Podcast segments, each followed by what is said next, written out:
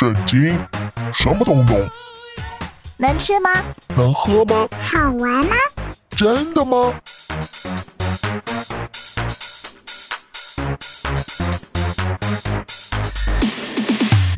圣经鸡尾酒。干杯！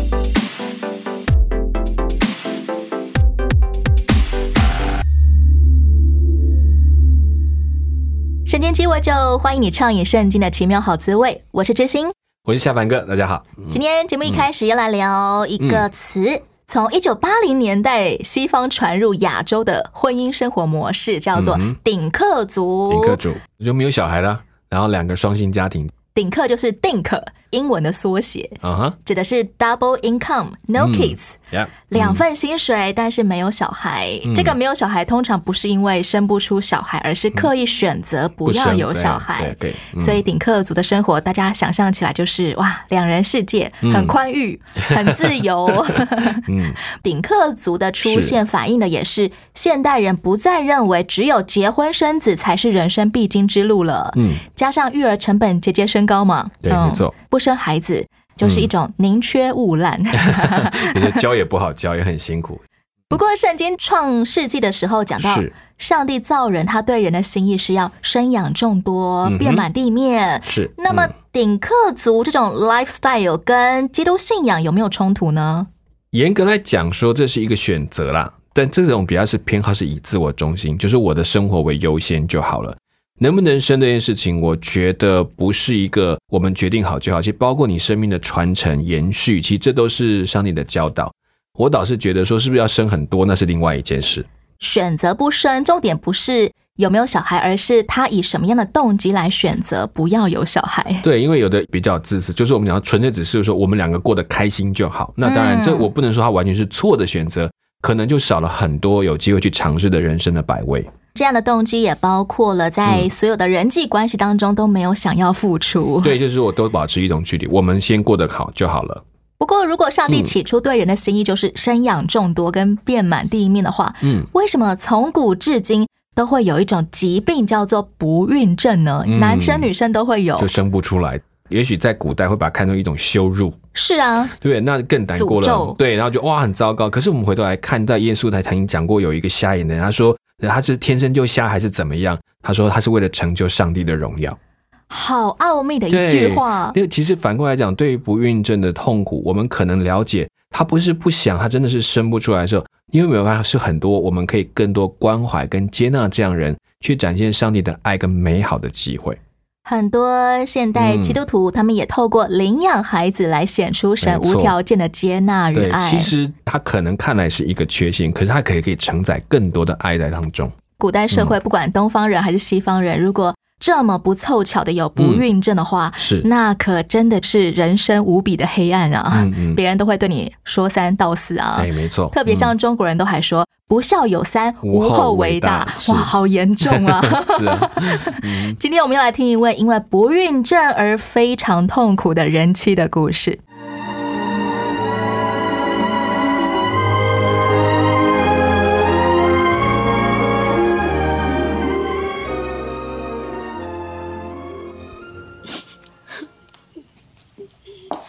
呦呦，哈娜，你又在哭了，快，赶快怀个孩子，你就没有什么可以羞耻的啦，你就会像我一样抬头挺胸，像我一样嘻嘻哈哈的。那个时候啊，你的丈夫就会喜欢你了。皮娜，我知道他爱我，他甚至分鸡肉的时候都拿双份的给我吃。嗯，我看到了，他当你是有儿子的那样给了你双份。哼，他实在是可怜你呀、没有一个丈夫啊喜欢没有儿女的妻子的。早，大家早，今天大家都好吗？准备吃早饭了。好，首先我们大家低头求上帝祝福我们的食物。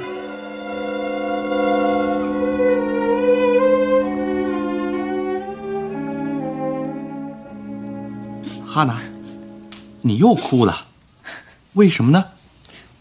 对不起，我不饿，你们吃。爸爸，我知道他为什么哭，哦，那是因为他不会生孩子。对不起啊，我去安慰他。我就回来。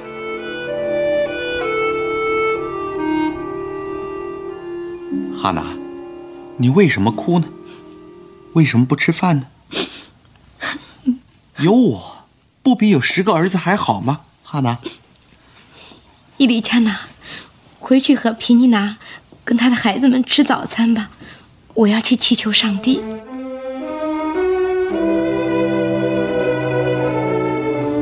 靠近会幕的大门，哈拿在上帝面前倾吐内心的苦恼。虽然他的嘴唇在动，但他却没有发出声音。他知道上帝能了解他的心，这是他的恳求。万军之耶和华上帝，你若垂顾悲女的苦情，赐我一个儿子，我仍将他奉献归还你。耶和华，我愿他终身不剪头发，侍奉你和您的百姓。耶和华，求您除去我的羞辱，垂听悲女的祈祷。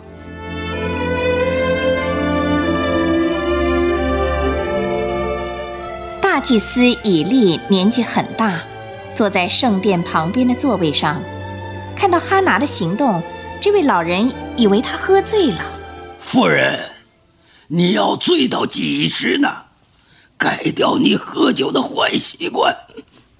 哦，祭司大人，清酒、浓酒我都没有喝。我是个心里愁苦的妇人，我正在向耶和华倾吐心意，请不要将我看作不正经的女人。我是因为心中极大的愁苦，才在这里祈祷。哦，那么我的女儿啊，你可以平平安安的回去。愿以色列的上帝允准你向他所求的。愿悲女在您眼前蒙恩。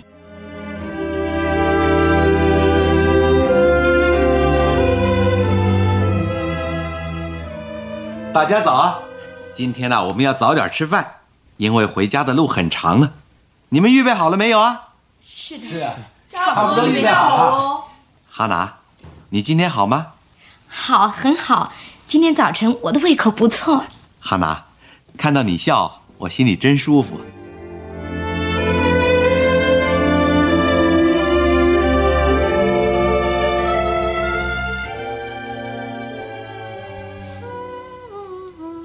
哦，哈娜，你的心里好像充满了音乐。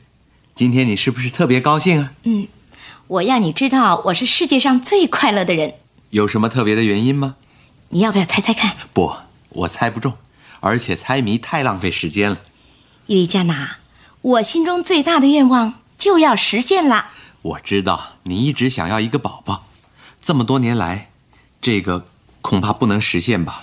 可是那真的是要实现了，伊丽加娜。我在示罗的时候祈求上帝，上帝垂听了我的祷告。哈娜，我真为你高兴。也为我们高兴。我告诉上帝，如果他垂顾我的苦情，赐我一个儿子，我就将他归给耶和华，终生侍奉上帝。祭司以利告诉我要我回家，上帝会将我所求的赐给我。因为这件事是我心里的秘密，所以一直到现在我都不敢对任何人说出来。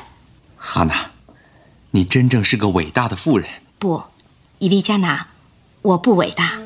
我们的上帝才伟大。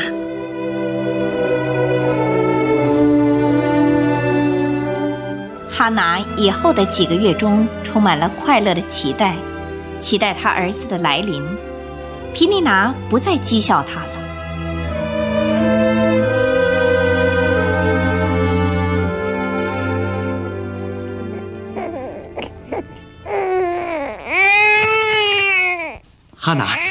你生了个儿子。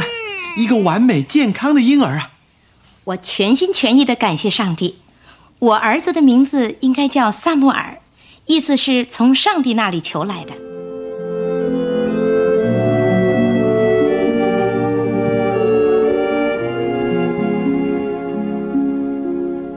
大家听着，两天以后我们就要到示罗去敬拜上帝和献年祭。你们大家知道应该做什么准备？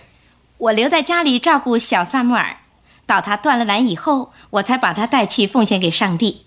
到那个时候，我会跟大家一块儿去，把孩子留在圣殿里，在那里时常侍奉上帝。你认为怎么好就怎么做。哈娜，你留在家里照顾宝宝。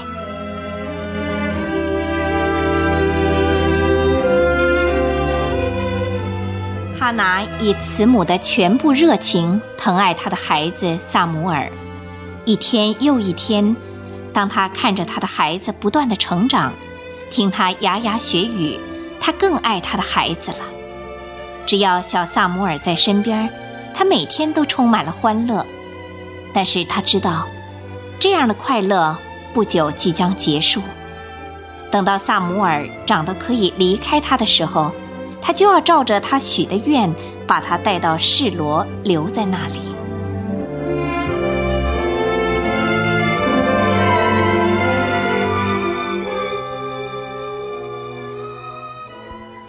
爸爸明天会回家吗？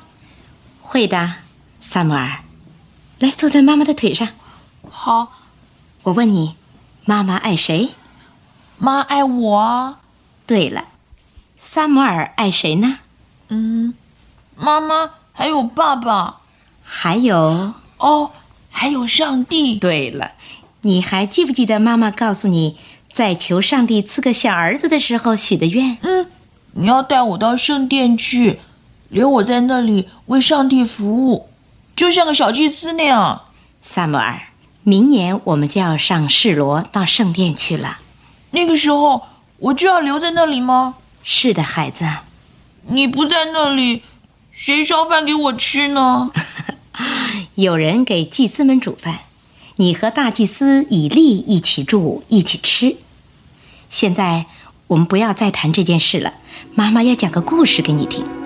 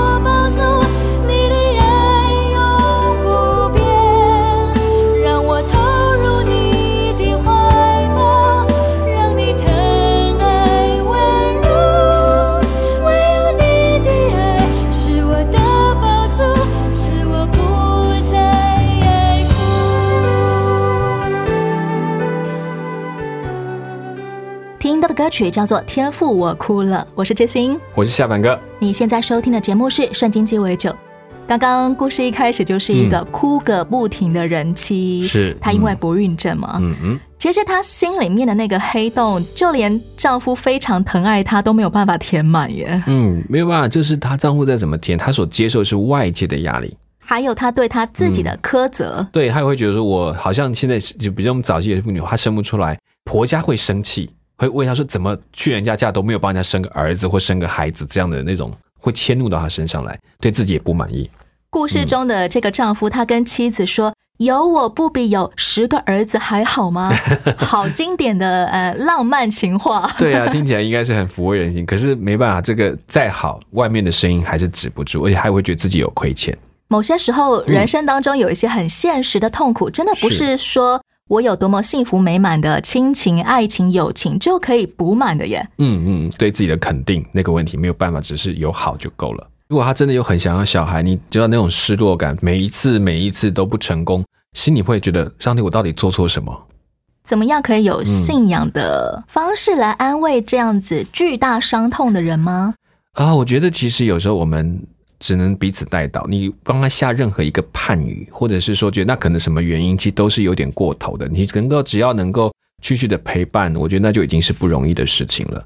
是，嗯，因为真的没有答案，你没有真的一个很清楚的答案，为什么？就是与爱哭的人同哀哭吧。是因为他总是会看到有人，那为什么有人就生出来了？他们等了就，我们就等了半天，就是没有。我们想了各种办法，也还是没有。但是有时候上他心里要到时间到才会显明。特别是这些不孕症的人妻，他们很真实的一种分享，就是当他们要去庆祝别人生孩子的时候，心情都会非常的非常挣扎，那到底是在讽刺什么那种感觉？对对对，嗯他们看到一些虐婴的新闻的时候，就会更加的愤慨。是为什么不配做父母的人，他们生了一堆孩子虐待他？为什么我生不出来呢？是我这么渴望有孩子。对啊。对古代的以色列人来说，嗯膝下无子代表什么呢？膝下无子其实代表没有得到上帝的祝福。在旧约的那个世界范畴当中，因为能够有孩子这件事情，其实更难掌握。他们至少觉得那是一个上帝表示你接这个家族不会被切断，这个血脉可以延续。那个时间更有传承的概念在当中。所以我没有香火，我没有延续的话，表示我被绝子绝孙了，那特是极大的。一定要嗯是有儿子，对，要能够延续家族，对他们俩很重要的事情。传承家业，就代表是上帝持续祝福你的家族。对，也表示说他们的家产就是上帝给他的产业，后面后继有人了，不会到后来就消失了，然后就名字被涂抹掉。他们的概念是这样。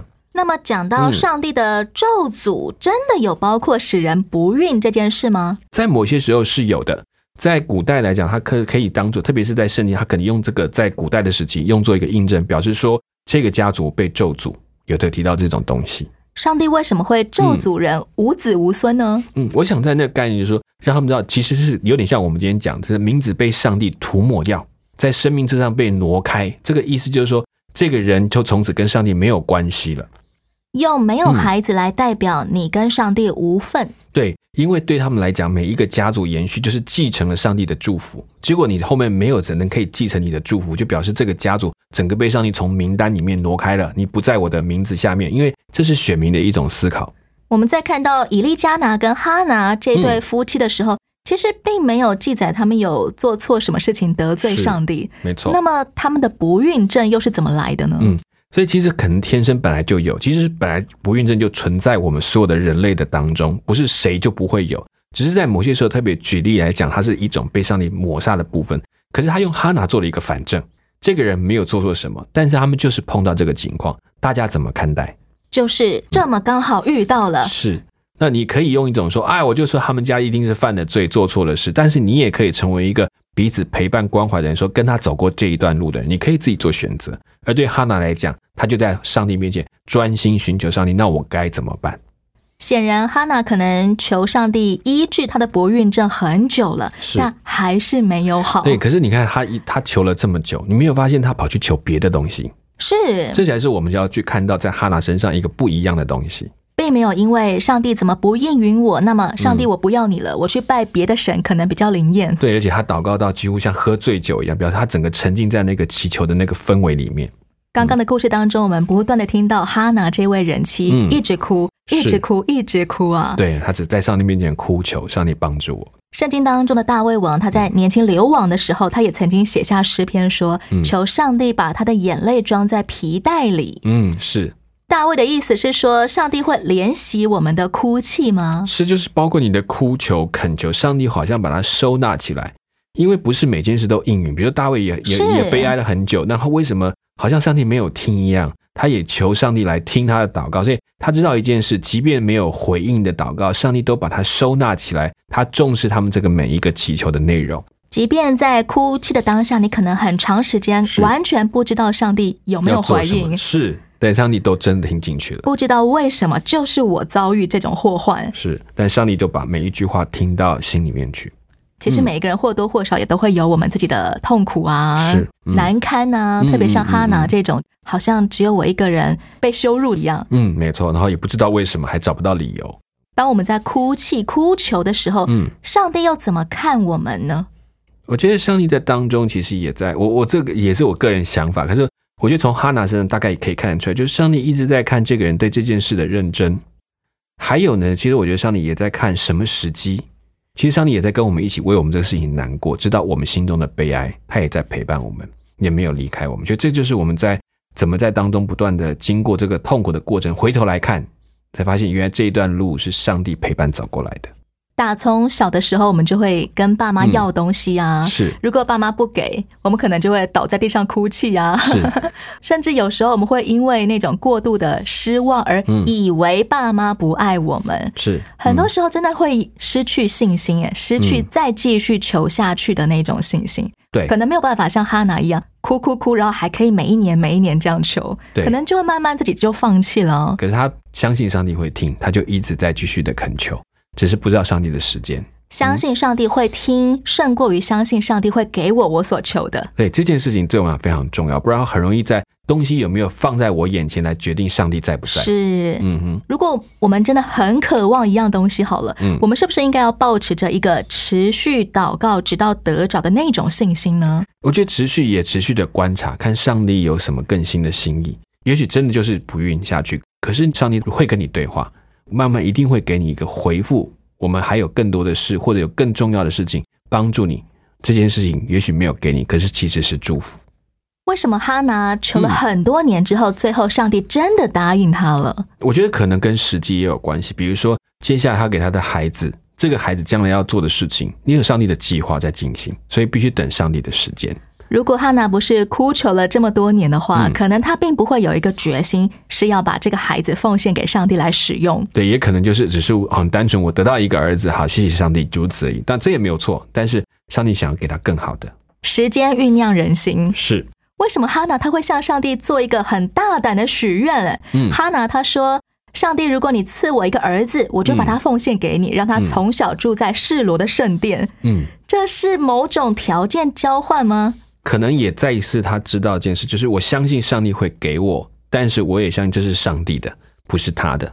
等于有点放弃，说我可以同意不让我来继续继承我的家业，只要有这个儿子能够证明上帝你的真实，我把这孩子交在你的手中，由你来决定他的去路。原本没有孩子，最大的危机是无人继承家业。嗯，但是哈拿向上帝求的是，给我一个儿子，但是我可以让他不继承我的家业，就是仍然维持一个好像无子的状态。对我不是为了我的地位着想而已，我只是想证明，就我所求的，上帝听了。让小朋友这么小就去做全职侍奉好了，是对小朋友的身心发展，这是好事吗？嗯，当然，以现在的教育环境，你会有很多的理论告诉你这是不对的，这是不可以的哈。原来你给他塑造某一种形态，可是不要忘记，他们在他们的生活文化当中，对他来讲，能够来侍奉神就是最荣耀的事情。对小朋友来说，也会理解被爸妈送去圣殿，其实是一种荣耀。而且这可以受教育，就是在某种程度来讲，在那个时代当中，能够接受比较教育的工作，或者能够学到东西，需要进到这样的范围当中才有这个机会。有点像寄宿在教会学校里了。哎，对对，从小等于就他有可以学到文字，可以学到这些礼仪的东西，是要在这些地方才会有。哈拿向上帝嗯许愿，许完愿之后，我们常常会在圣经上面看到所谓的还愿。嗯其实很多传统信仰也都会有还愿。嗯，圣经上的还愿跟传统宗教所谓的还愿有什么不一样吗？圣经里面有谈到很多许愿的例子，就是说你许愿，你就要怎么样去还这个愿。其实，在利未记是有规定的，不是你不可以不会超过这个范畴，也就是让你知道说，其实上帝要的不是更多，不是你给很多我就答应你，而是你按照规矩来，按着信心求。那上帝成就的时候，你表示感谢，这也是见证，见证我上帝所做的事情。所以他不是用更多的给予，当然也可以你自己立下一些约定，说主，我真的盼望，所以我有个什么样的表达。所以，那既然你说了，你就在上帝面前，上帝就听见了，你就按着你说的去做。圣经上的还愿是指我承诺了什么之后，我就要来做到吗？是，但是传统的还愿之力，就是在利未记里面提到的那个，它是有规定是哪一些祭物交给上帝，而不是有过多的要求的。那这种额外的，那是你自己跟上帝的，等于说一个 deal，你自己要去确认的。但是在根本上，在律法上的要求没有超过更多的，是有一定的范畴的。我们一般现代人对于所谓的还愿，可能大多的概念是来自于传统信仰的。对，就是说我如果许更大的愿，我就要还更多的东西，我就要用更大的代价去弥补。但是圣经已经把这个浓缩在，只要达成你所祈求的，你就按照圣经所告诉你的去还愿就可以。有的时候，我们成为基督徒之后，也会有一种祷告上面的错误的心态，好像譬如说，我已经极尽所能的求还没有，然后我可能会想说，是不是我来进食祷告四十天，上帝就会垂听我的祷告呢？对，变成一种好像我要付更大的代价来唆使上帝做到我想要的事情，就好像我要付出很大的代价来交换一个很难的心愿一样。你可以用四十天为你的孩子来祷告，或者为某一件很辛苦的事情来祷告，不是因为四十天之后上帝说好，那就一切就过去，你已经有四十天这样去做，反倒是说用那时间重新去让我们看上帝在这件事上的心意，来调整我们的心意，或者是让上帝更加显明，我知道我应该怎么继续来祷告，这两者有点不太一样。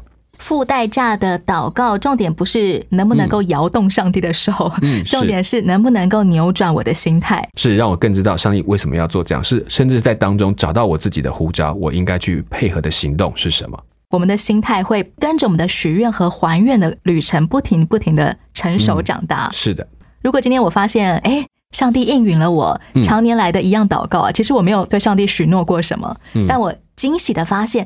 上帝真的应允我了，是。那么我们可以拿什么来回报上帝呢？其实就是你的见证，就是你在上帝面前的回应。我告诉人家说，这上帝为我成就的事情，你知道，这就是他的还愿最大的目的。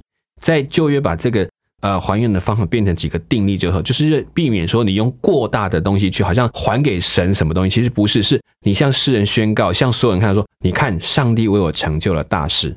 这件事情是我们要拿出，不掠夺上帝的荣耀，也不变成自己的骄傲。这也就是还愿了。是，就是上帝要我们还愿，是为了帮助，免得我们被那个成功、被那个喜悦冲昏头了，忘记了上帝才是上帝，是上帝给的，上帝保守的这件事，回到他面前来，荣耀归给神，并不是上帝缺乏我们来赞美他、来感谢他，这一切都是为了我们的好处，免得我们到时候失了焦这样子。许愿是为我们，还愿还是为了我们？是的，要提醒我们。